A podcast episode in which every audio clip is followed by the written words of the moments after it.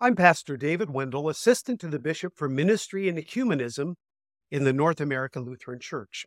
This is our devotion for Wednesday of the fifth week in Lent, March 29th, 2023. The reading for today is from the Gospel of John, the 10th chapter, verses 1 through 18.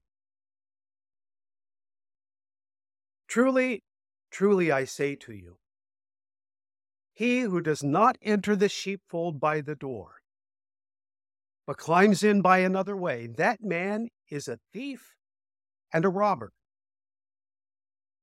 But he who enters by the door is the shepherd of the sheep. To him the gatekeeper opens.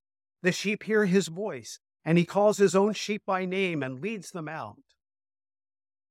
When he has brought out all his own, he goes before them and the sheep follow him, for they know his voice.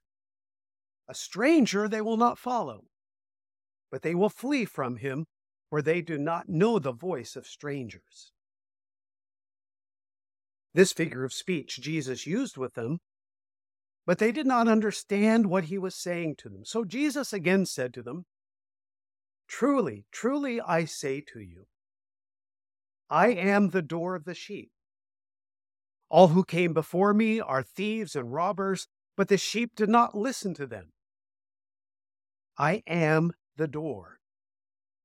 If anyone enters by me, he will be saved and will go in and out and find pasture. The thief comes only to steal and kill and destroy. I came that they may have life and have it abundantly. I am the good shepherd. The good shepherd lays down his life for the sheep. I am the good shepherd. I know my own, and my own know me, just as the Father knows me, and I know the Father, and I lay down my life for the sheep. And I have other sheep that are not of this fold. I must bring them also, and they will listen to my voice. So there will be one flock, one shepherd, for this reason the Father loves me, because I lay down my life that I may take it up again. No one takes it from me, but I lay it down of my own accord. I have authority to lay it down, and I have authority to take it up again. This charge I have received from my Father. Here ends the reading. Most years, I would provide end of life seminars for my parishioners, always encouraging them to spend time arranging their affairs, including providing guidance for others at the time of one's death. At one point, my wife Susan asked, Have you done the same?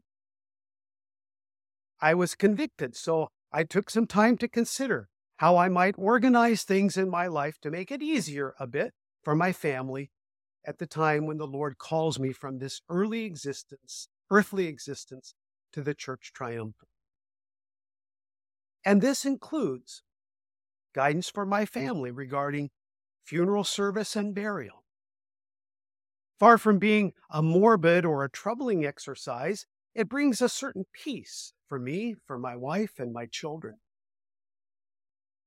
I've chosen the Good Shepherd theme for my funeral, with the gospel reading for today to be read, and every Good Shepherd hymn to be sung, as there are few themes in Holy Scripture more comforting and encouraging than to hear that our Lord Jesus is the Good Shepherd who not only lays down his life for the sheep, but takes it up again. While visiting the Holy Land last summer, we saw many shepherds still in Israel and Jordan tending their flocks. Our guide told us of a time when a tourist saw someone walking behind the sheep, driving them on. I thought the shepherd walked in front leading the sheep, the person asked. Yes, responded our guide, but that person's not the shepherd. That's the butcher. And he walks behind the sheep, driving them to slaughter. The message ought not be lost on we who are the Lord's sheep today. Are we following the Good Shepherd? Or are we being driven to slaughter by thieves, robbers, false teachers, butchers? May Lent be a time of hearing and listening to the voice of our shepherd Jesus as he leads us to abundant life and eternal life. Please join me in a word of prayer. Lord Jesus, thank you for being our good shepherd.